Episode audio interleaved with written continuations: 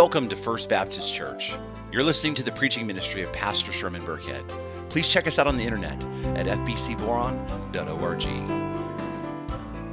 All right, so again, turn with me to um, Mark chapter 8, um, beginning in verse 31. And the word of the sovereign Lord reads this way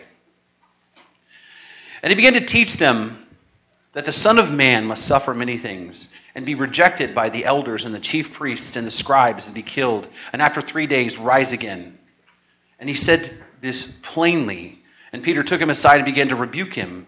But turning and seeing his disciples, he rebuked Peter and said, Get behind me, Satan, for you're not setting your mind on the things of God, but on the things of man. This is the word of the Lord.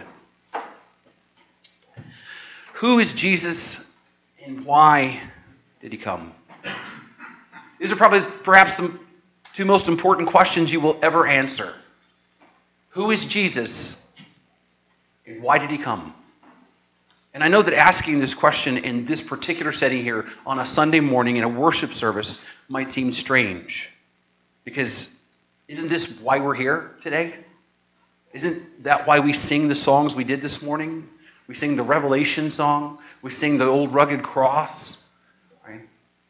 It's the reason why we came together as a congregation. We are part of his body. We're, we are here for him, to worship him, to celebrate him, to make much of him, to glorify him.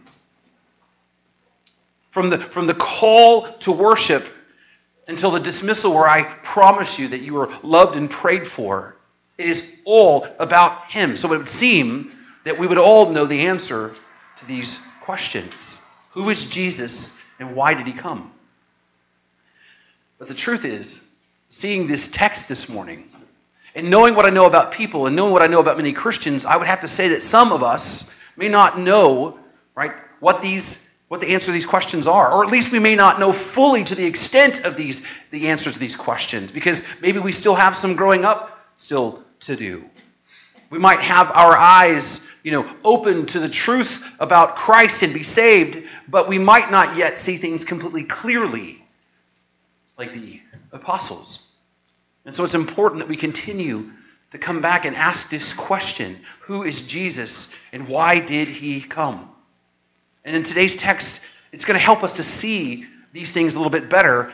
You know, we're going to see a clear picture of who Jesus is, why he came, and, and why it's difficult for even believers to fully see and understand this. Now, understand, we're at the midway point of, of the Gospel of Mark, and Mark's Gospel is a record. I don't know if you realize this, but it's a record of, of the eyewitness testimony of the Apostle Peter. So there's things that, that in, in Mark's Gospel that, that he leaves out that other, other Gospel narratives include, like when Mark, when Peter walked on water, Mark left that out. I'm imagining because Peter's like, don't put that in there. That's, that's too much focus on me.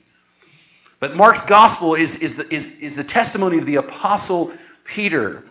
And so, in essence, this is Peter's story of Jesus. And this gospel, it gets right to the point and opens up with the declaration that the beginning of the gospel of Jesus Christ, the Son of God.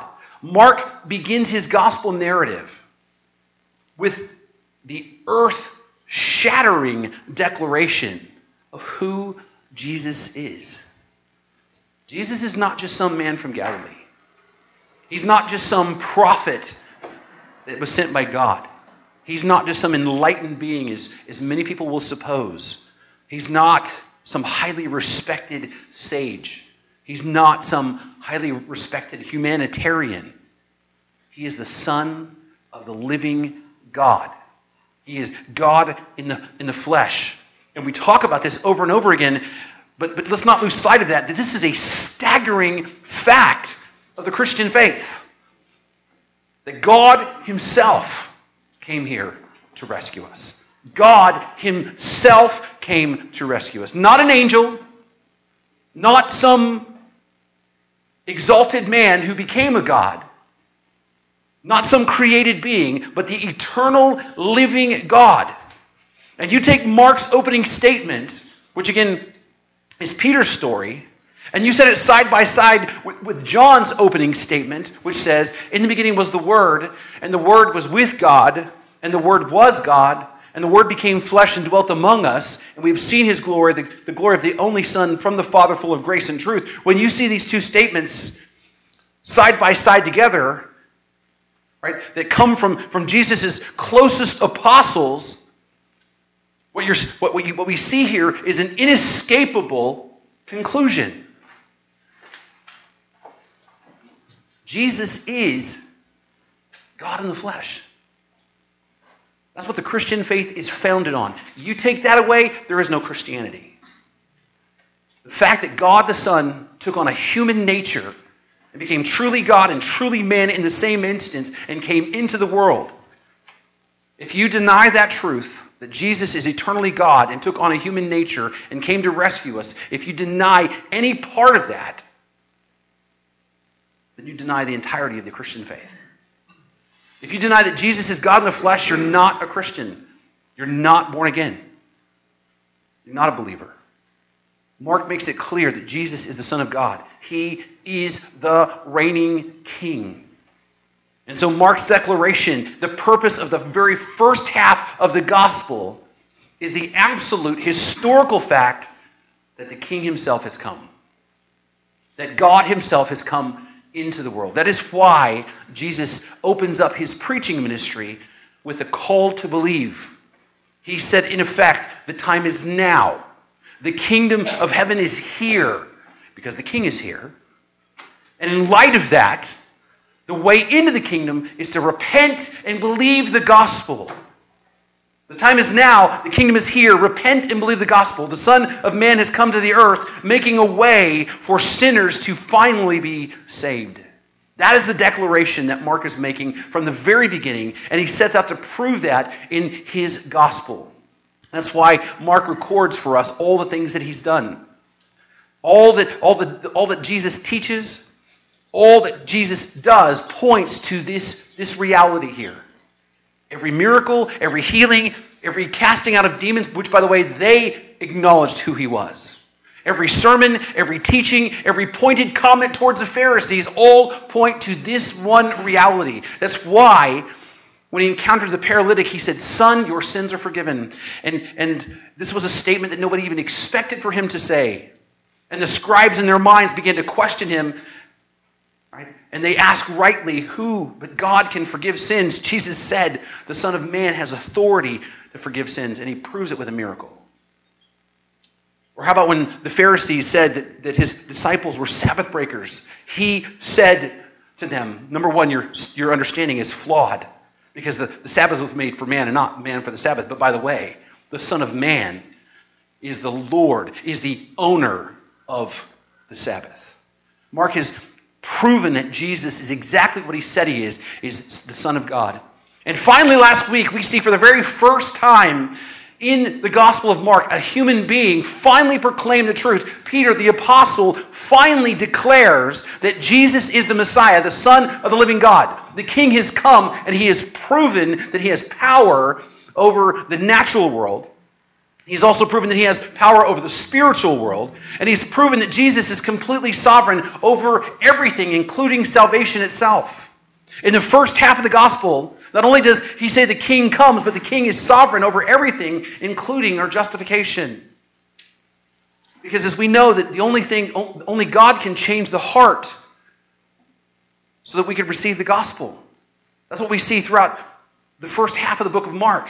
There's only two types of people, as we talk about over and over again. If there's anything you remember from this series, I hope that would be it. There's only two types of people there's out, insiders and outsiders, those in the kingdom and those not in the kingdom, believers and unbelievers. There's two classes of people, and the difference between the two is not their upbringing or their education or their intelligence level or their environment. Right? The difference is what? It's the condition of their hearts. Unbelievers have hardened hearts. But believers have changed hearts. Hearts that have been changed supernaturally by the work of God. And so, yes, we must repent and believe the gospel, but God must change our heart for us to receive the gospel. Jesus is sovereign over justification, and we will see that all, we've, we've seen that all over the first half of this gospel. But there's more. Because in the latter part of this first half, we begin to see a new theme emerging that Jesus is sovereign even over our sanctification. That is He who progressively opens our eyes and our hearts to the truth. Throughout the Gospel of Mark, we see His followers being slow to comprehend who He is, being slow to understand what's happening around them in spite of all the miracles and all that Jesus says. Over and over again, Jesus asked, Do you not see? Do you not understand? And then all of this comes to, head, to a head when he finally heals a blind man. And he does so first by giving him a little bit of sight, right? So that he can see. But then he goes ahead and touches him a second time and restores his sight completely. And he did it that way on purpose. Jesus was making a point that he's the one who opens our spiritual eyes, and he is the one who progressively brings the truth about who he is and his mission into clearer focus in our lives which is what we've seen and what we will continue to see throughout the end of the gospel, which really sets up the second half of, of the gospel of Mark. Because the first half of the gospel is a declaration that the king has come. The second half of the gospel is a declaration of two things. Number one, what the king has come to do. And number two, what it means for us to follow him as a disciple. The second half of the gospel is going to focus on those two points what Jesus came to do. We already know who he is. Now, what does he come to do? And then what does it mean for us to follow as a disciple? Now, this week we're going to begin looking at the very first one. And next week we'll, we'll look at the second one in, in light of who Jesus is and what he came to do. What does it mean for us to follow him? So, again, turn with me get back to Mark chapter 8. And before we jump in, let me just you know, help you to remember where we are in the context here. Because there's a lot of threads that have come together that influence our understanding of this text. First of all, Jesus, as we have mentioned, healed the blind man in two stages. That is super important for our understanding moving forward. Right? And it communicates that to, to, us that Jesus is the one who opens our spiritual eyes, and he's the one who progressively causes us to see the truth more clearly. And then right after that, the next thing that happens, Peter shows supernatural insight by declaring that Jesus is the Son of God. In fact, in Matthew's gospel, Jesus says to Peter that, you know what, you didn't figure that out by, your, by yourself. Right? That didn't come from you. That came from God your Father. God the Father revealed that to you. And so Peter demonstrates, right, by the grace of God, he finally understands who Christ is and that his eyes are more open than they have been. But, but in today's text, which is basically the very same conversation, right, he's going to absolutely demonstrate how ignorant he still is that his spiritual sight isn't quite as clear as he thinks it is. Think about this. In one moment, Jesus praises him for his ability to see, right? And in the next, he's rebuking him for his lack of ability to see clearly. This all happens in one conversation. Talk about an emotional roller coaster ride, right? One moment Jesus is saying, Blessed are you, and the next moment he's saying, He's calling you Satan, right? And so this text shows us the ongoing process of how Christ opens the eyes of believers, but it also has an important lesson for us on how we understand and answer the question of who Jesus is and what he came to do. So again, turn with me to Mark chapter 8, beginning in verse 31. And it says, And he began to teach them that the Son of Man must suffer many things and be rejected by the elders and the chief priests and the scribes and be killed, and after three days rise again. And he said this plainly. Now, the thing that we need to see in this text here is that Jesus, he's not telling parables. He's not mincing his words. He isn't speaking in, in allegories. Right? He's not alluding to anything. He's not using symbolic language. Right? right? It says that he says these things plainly. He's very, very clear about what he's saying. He's not being vague in any sense of the imagination. He was saying very clearly that he was going to be killed. The, the king has come to die. Right? He said that the, the Son of Man must be killed, which, by the way, is not something that they were expecting him to say. Of all the things that they were expecting him to follow that conversation up with Peter about Peter knowing who he is, this was not the thing that they were expecting him to talk about. This wasn't even on their radar. This was not even something even close, remote. You ever have one of those conversations when you're having a conversation with somebody and they just say the most random thing that you're like, where did that come from? This is even worse than that, right? But, but here it is. Jesus says it very clearly, very plainly. Now, if, if that were not surprising enough on his own, though, Jesus then says that not only would he die, but he would rise again three days later. Not only would he be killed, he would be raised from the dead three days later in victory, which is an uh, incredible but unbelievable statement. Again, if they weren't expecting him to say, I'm going to die, they weren't expecting him at all, even in their wildest dreams, to say what he said next, which he's going to rise again. But there it is. And the thing that we need to understand is that this is the first of three statements that Jesus is going to make about his death and resurrection. He's not going to just say this one time and leave it here, right? He's going to talk about this three times. And, and the problem is, is these men, when, when Christ is going to be arrested, they're not going to remember this conversation. Right? In fact, when, they get, when he gets arrested, what do they do? They run for their lives. And when Christ is crucified, what do they do? They go into hiding, knowing that they're next.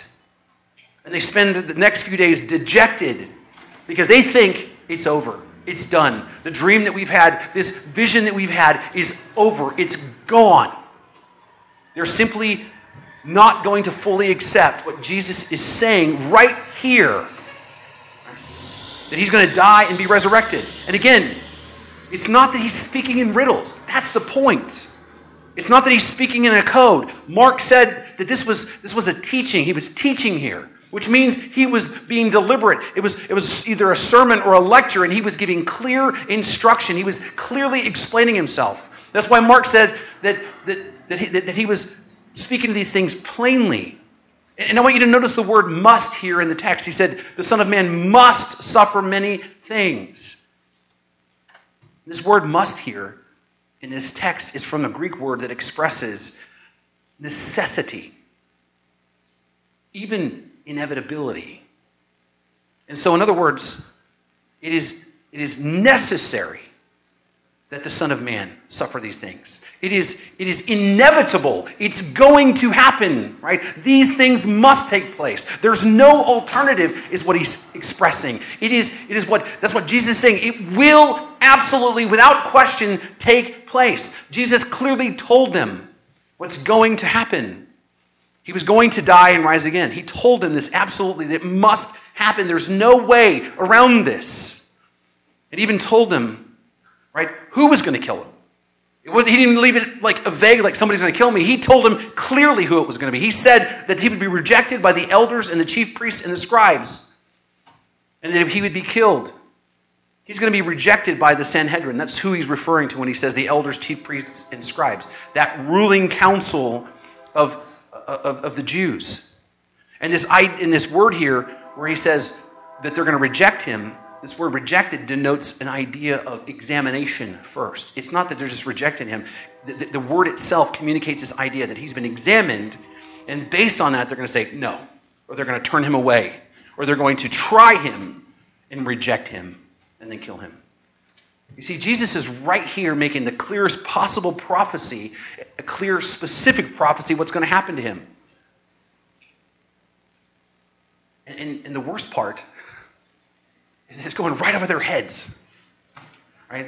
He's telling them clearly this must happen. It's going to happen this way. He's telling them the specifics of who it's going to be at the hands of, and, and it goes right over their heads. They may hear his words, but they're not understanding or accepting what he's saying. Their preconceived understanding of Christ is preventing them from comprehending the truth that he's telling them, which again proves the point that Christ is sovereign even over sanctification. He's the one who will open their eyes at the right time because even though they don't see it now, when he does die, when he is resurrected, they will finally remember this conversation and say, He said this is exactly what was going to happen. That he's going to die, he's going to be resurrected. But for now, in this moment, they are completely blind to what is right in front of them. Which for me, as I look at this text, that scares me. That's, that scares me. Because if Christ's apostles, the ones that were with him, were blind to what was right in front of them, what am I blind to? What am I not seeing? What truth is staring me in the face right now that I simply just don't have the ability to comprehend? I can look over my Christian life and say there's been many times that I, there have been lots of things. What about now? Brothers and sisters, this right here is why we need to walk in humility as Christians. This absolutely is the reason why we need to walk in humility as Christians. Because the fact of the matter is, you, just like me, you are not fully matured in your faith to the point you know everything. Right? No matter how many theology books you might have read, right? You are just not there yet. I am not there yet. Which means there's still a lot more to learn. And it's possible, even probable, that some of what you're holding on to and believe even right at this moment could be incorrect. One of the things that, that uh, Kim expressed to me one time, she said, after we, we, we, you know, she's been growing in her, her faith and theology. And one time we talked about something we believed before, and she's like, you know, it's kind of frustrating to me that, you know, there's something I, I came to learn and believed, and I even taught people, and now I'm coming that going, actually, that was wrong about that. Right? One of the interesting things about the Christian faith is, is that, you know, sometimes we hold on to things that we're wrong about. But what's even worse is when Christians get puffed up about what they think they know. I think we've experienced that, right? I've, I've personally experienced even young, like, like very young in the faith Christians and older Christians, and I don't mean like, like old people, but I'm talking about like people who've been Christians for a lot of years, um, who both, both of those groups have super strong emotions and feelings about a number of doctrines. They have, they have They've been taught some things, or they heard something that a pastor had taught them at one point, or they just grew up hearing something, and they just critically you know, accept and, and believe those things. But what's worse is they basically feel like if you don't agree with them, then, then you're just completely wrong and maybe even foolish. I mean, I've had somebody that's been a Christian for like six months, you know, tell me I'm a fool for some of the things, some of the doctrines I believe. Well, all right, well, I'll be humble. Maybe you should be too. The fact is, they're less than humble in their attitudes about those things, not recognizing that many of their views that they're holding on to you know, are, are actually based more on tradition rather than the scripture and what it actually teaches. They're blind to the truth right, by what they already think that they know. Just like these men, right? Even the best. The truth is, as followers of Christ, we must understand that we don't know everything. We must always have a humble and teachable spirit, understanding that our spiritual eyes are really open to the degree that Christ has opened them. And there's probably some things that we might be holding on to that are just in error or not correct. In fact, Peter in this text illustrates this point brilliantly. Jesus said that he was going to be killed and resurrected. And I want you to see Peter's response here. Okay, this is shocking. And we got to understand this is Peter's story, so he's like throwing himself completely under the bus here. Okay? He's being completely honest with how he behaved. And Peter took him aside and began to rebuke him.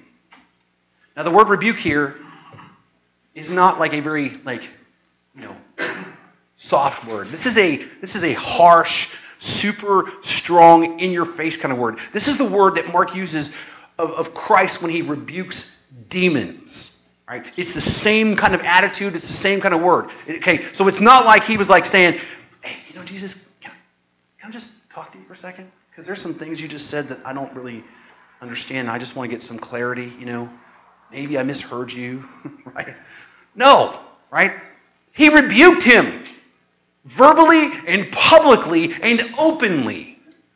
He scolded him, is another way to say it. In fact, Matthew's gospel says, Peter says, Far be it from you, Lord, that shall never happen to you.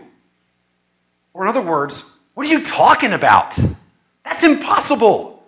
You're the Messiah. That's never going to happen to you. Right? You're never going to be killed. So stop talking like that. Peter heard what Jesus said.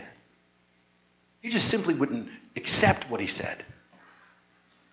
He heard it, but he just couldn't accept it. And Peter, right? He's the man who declared that Jesus is the Son of God. Think about this. And he turns right around and rebukes Jesus as if he has some authority over Jesus at all. Jesus, Jesus walked on water in front of Peter. Peter actually stepped on the water with him. Peter saw him calm two life threatening storms. He saw Jesus heal hundreds and hundreds of people. He, he saw him cast out hundreds of demons. Right? He saw him multiply a couple of Lunchables for like 9,000 men and, and their families. And, and then finally, right, he finally understands that Jesus is the Son of God. He turns around and he, he, he says it, but then he, he has the audacity, just in the same conversation, to begin to lecture Jesus like he's some kind of teenager. Talk about your vision being clouded. Well, brothers and sisters, if Peter himself could have his vision clouded to, to some truths, then so can we. Peter, for all his good intentions, had his vision clouded by his own assumptions.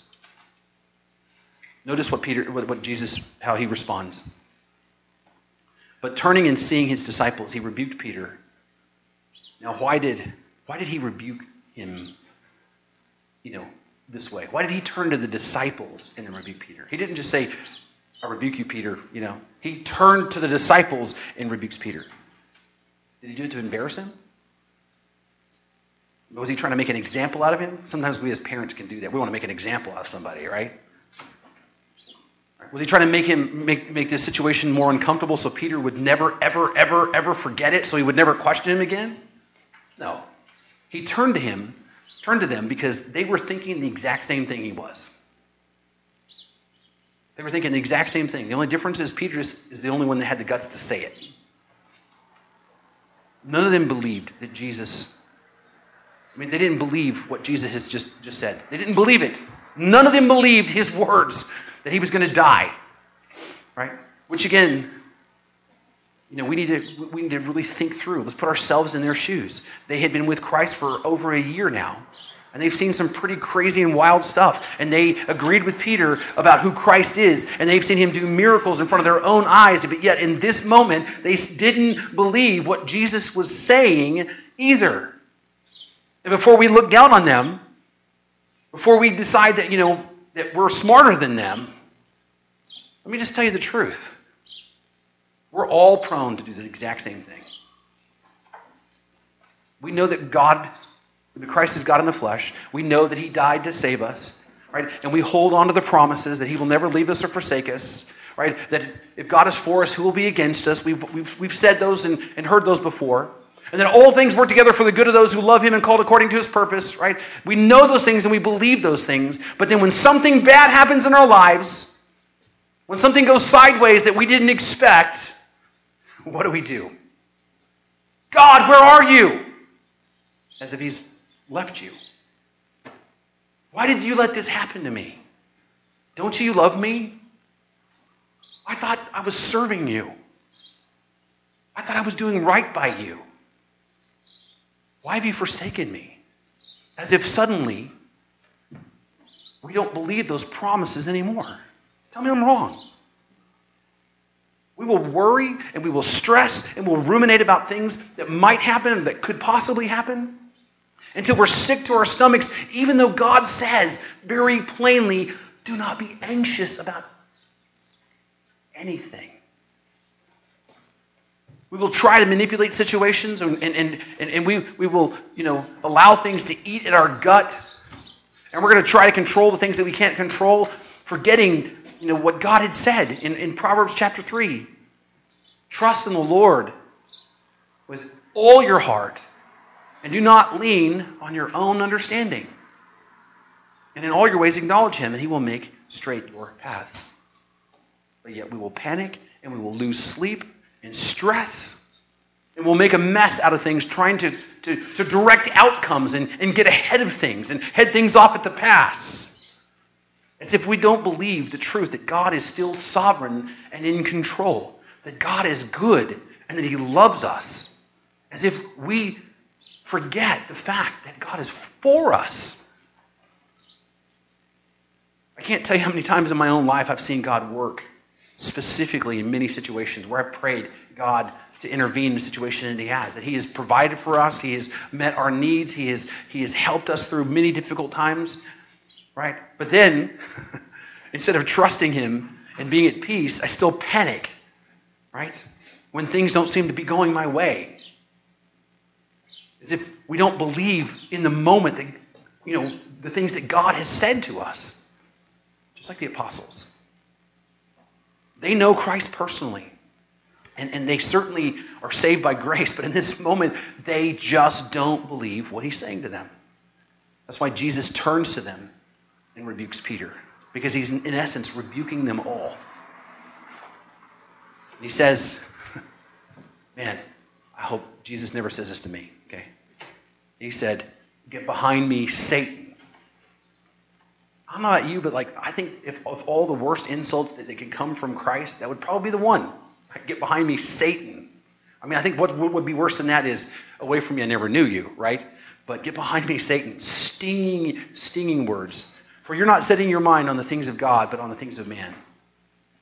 Now, this statement right here is really actually very revealing for us, because not because not only because it helps us uh, not only to, to it helps us to to bring two important things into focus that really prevent us from seeing clearly two things that get in the way of his disciples understanding and embracing what Jesus is saying here, and two things that are that are keeping them from seeing the truth, and two things that really get in the way for us too.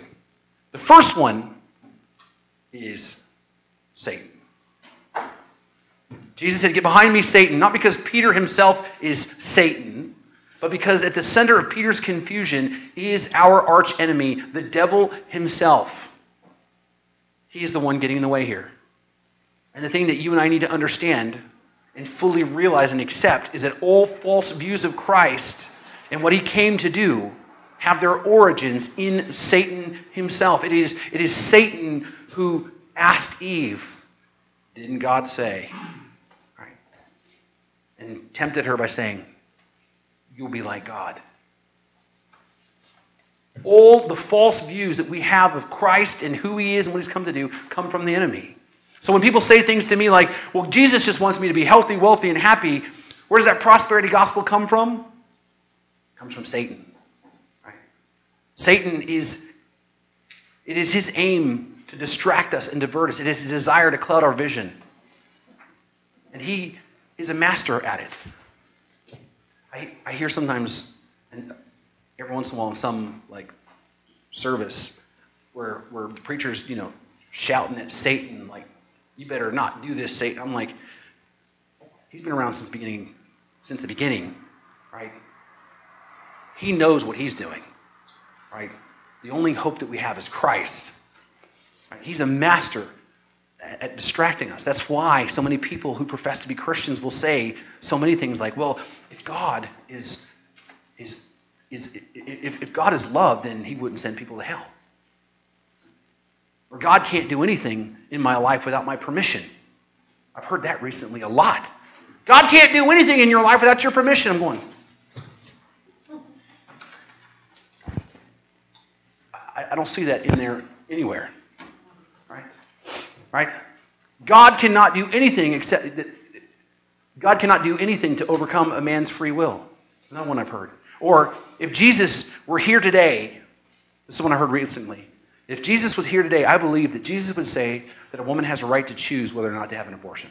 I've heard people who claim to be Christians say those words. And all of these views of God have the exact same origin. Satan. And, and some of them are just outright heretical right? Revealing that the person who said these things are not saved. And some of them are just serious errors that reveal that even though a person might be a believer, Satan is distracting them from the truth about Christ. And by the way, that's what happens to Peter. He is absolutely a believer. We know that. Right? He knows Christ. He recognizes that Jesus is the Messiah, but still he has a false view that's getting in the way that's from Satan. You see, Peter, just like most of the Jews, at that time believed that Jesus was going to come to lead a military victory against Rome. That was, that was what they were hoping for, believing for. and that he would then, after that, ascend to the, the throne of David, and that he would establish Israel as a world superpower forever. And Peter and the rest of his disciples then would be part of Jesus' ruling class. That they were all going to be VIPs in this new kingdom. That's why they ask questions like, you know, who's going to be the greatest? Or, hey, when you ascend to your throne, can I sit at your right hand? And so Jesus, right, saying that he was going to die, that absolutely didn't make any sense at all to, to him, to Peter. Because it, it just didn't fit with this preconceived idea about what it means for Jesus to be the Messiah. You see, the problem ultimately isn't that Peter had a false view of why Christ had come. The problem is that Peter didn't want to let his false view go in light of the truth. Because it made sense to Peter, his old view. It was something that Peter had thought a lot about, spent a lot of time thinking about and meditating on. It was, it was something that he was convinced of. Peter had invested in this point of view of who Jesus is as the Messiah, like, like the way many believers are today. Many people have beliefs and, and, and traditions that they hold on to simply because they're invested in them. Oftentimes we get so invested in a point of view that we're not open to correction. That's Peter. He wasn't open to Jesus himself correcting his view because Peter thought he knew best. But, but Jesus gets right to the heart of the issue and he says to him, right, You're not setting your mind on the things of God, but on the things of man. You see, the second thing that, that clouds our vision of Christ is a man centered view of God rather than a God centered view of Christ. It's a man centered view of Christ rather than a God centered view. Church family, if there is a place that where we can stumble, it's, it's going to be right here. It's not that we don't love the Lord. It's not that we don't want to be near Him. It's not that we don't want to have a relationship with Him. It's just like Peter, we tend to bring with us preconceived ideas and, and personal preferences and traditional understandings and our experiences, and they have clouded our vision to the truth of who He is. Though we may absolutely be born again, and we still have this tendency to build our understanding of Christ and His mission and what it means to follow Him on man centered ideas rather than God and what He has to say. We have a tendency towards man centered theology rather than God centered theology. That's, that's how we're wired because of the fall. And what we need is the Holy Spirit to continue to change us and open our eyes to the truth. But we also must do what Christ is implying here. He said, You're, you're setting your mind on the things of man and not things of God.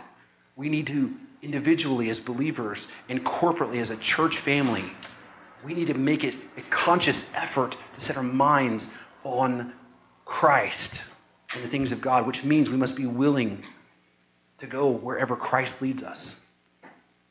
We say that. We say that. I'll go wherever Christ leads me. But then we don't go where he leads us in our evangelism or in our efforts to help and love other people or our efforts to, to grow. We need to be able to go where Christ is leading us, and we must be willing to submit our hearts and minds to what the Bible actually teaches and not what our tradition actually says. The fact of the matter is, is, is, is, is we're going to be times when we're going to encounter what God has to say. There are going to be texts in the Bible that we're going to read, they're just going to rub us the wrong way. It's not going to be what we want to hear. It's not going to be what we are used to hearing. It's not going to be something that we're going to even like. And it will conflict with either what we think or believe. And our tendency is to try to avoid it or explain it away. And believe me, if there's something about the Bible you don't like, go to YouTube and you will find somebody will tell you what you want to hear and it will explain away what it's saying so you'll feel better about yourself. There's the, the, the, the internet is chocked full of that. We tend to do that rather than simply embracing what God is actually saying. And that's what we see here with Peter.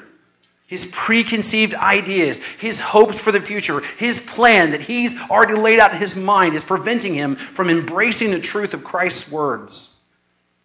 And if we're not careful, we can do the exact same thing.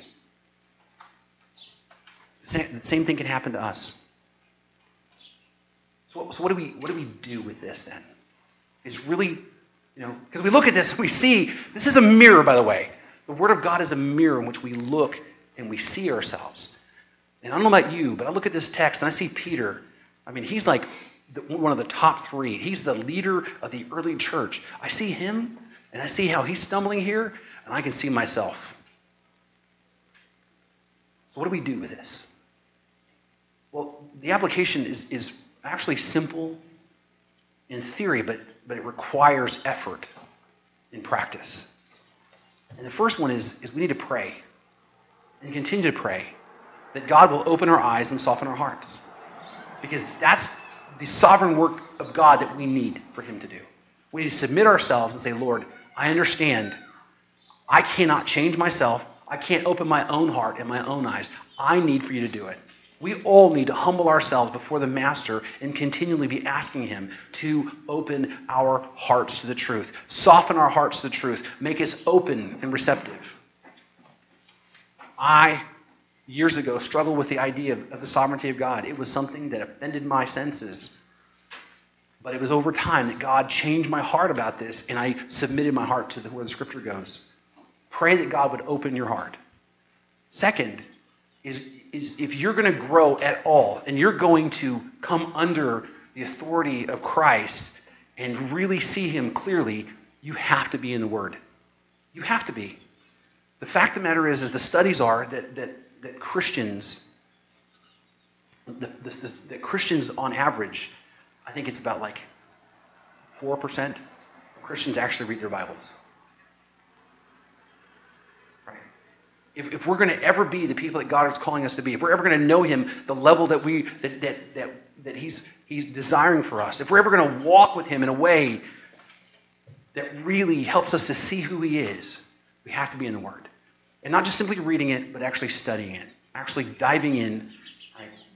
And again, when you encounter those texts, asking, "Lord, change my heart about this. Help me to see." Right? Read and study the Word of God. Right? And then also then I think, as we as we connect to last week, is we need to also read and study our statements of faith and our confessions. I think it's your duty as, as the congregation to read those things to make sure that you even believe those things are sound and those things are even true. And what's, what's nice about those statements of faith is there are statements that are being made in there, and there are scriptures that are connected to them. You could actually go to the, the text yourself and, and look at that and say, does that really line up?